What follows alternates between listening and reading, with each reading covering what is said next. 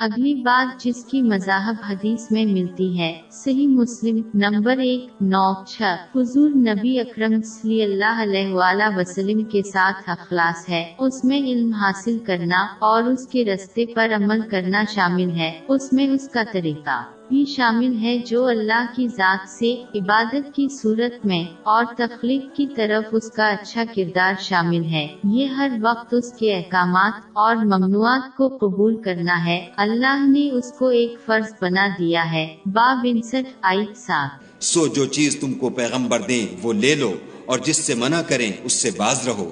اخلاص میں کسی اور کے ایمان پر اس کے طریقے کو ترجیح دینا بھی شامل ہے۔ اللہ کی طرف جانے والے سارے رستے نبی اکرم صلی اللہ علیہ وآلہ وسلم کے سوا بند ہیں۔ ایک مسلمان کو ان تمام لوگوں سے پیار کرنا۔ چاہیے جنہوں نے اس کی زندگی کے دوران اس کی حمایت کی اور اس کے انتقال کے بعد چاہے وہ اس کے گھرانے سے ہوں یا اس کے صحابہ سے اللہ ان سے راضی ہو، اس کے ساتھ مخلص رہنے میں ان لوگوں کی مدد کرنا بھی شامل ہے جو اس کے رستے پر چلی اور اس کا راستہ سکھائیں، اس میں ان لوگوں سے پیار کرنے اور ان لوگوں سے ناپسند کرنا شامل ہے جو اس سے تنقید کرتے ہیں۔ چاہے ان لوگوں کے ساتھ اس کے تعلقات ہوں یہ سب ایک۔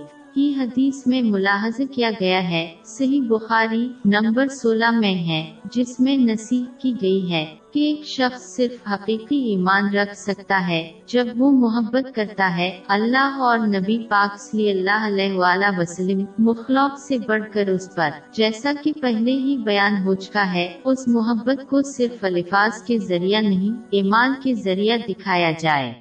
حدیث میں مذکور اگلی بات یہ ہے کہ ایک مسلمان معاشرے کے قائدین کے ساتھ مخلص ہونا چاہیے، اس میں انہیں بہترین مشوروں کی پیشکش کرنا اور ان کے اچھے فیصلوں میں ان کی مدد کرنا ضروری ہے، جیسے کہ مالی یا جسمانی مدد، لیکن یہ نوٹ کرنا ضروری ہے کہ یہ اطاعت فرض ہے۔ جب تک کہ کوئی اللہ کی نافرمانی نہ کرے، کوئی تخلیق کی اطاعت نہیں ہے۔ اگر وہ خالق کی نافرمانی کی طرف لے جائے اس طرح کے معاملات میں۔ رہنماؤں کے خلاف بغاوت کرنے سے گریز کیا جانا چاہیے، کیونکہ اس سے صرف بے گنا لوگوں کا نقصان ہوتا ہے۔ اس کے بجائے رہنماؤں کو اسلام کی تعلیمات کے مطابق یہ اور برائی سے روکنے کے لیے نرمی سے مشورہ دیا جانا چاہیے۔ دوسروں کو بھی اس طرح کا کام کرنے کا مشورہ دینا چاہیے اور مسلمان ہمیشہ رہنماؤں کی خواہش کرے کہ وہ صحیح راہ پر گامزن رہیں،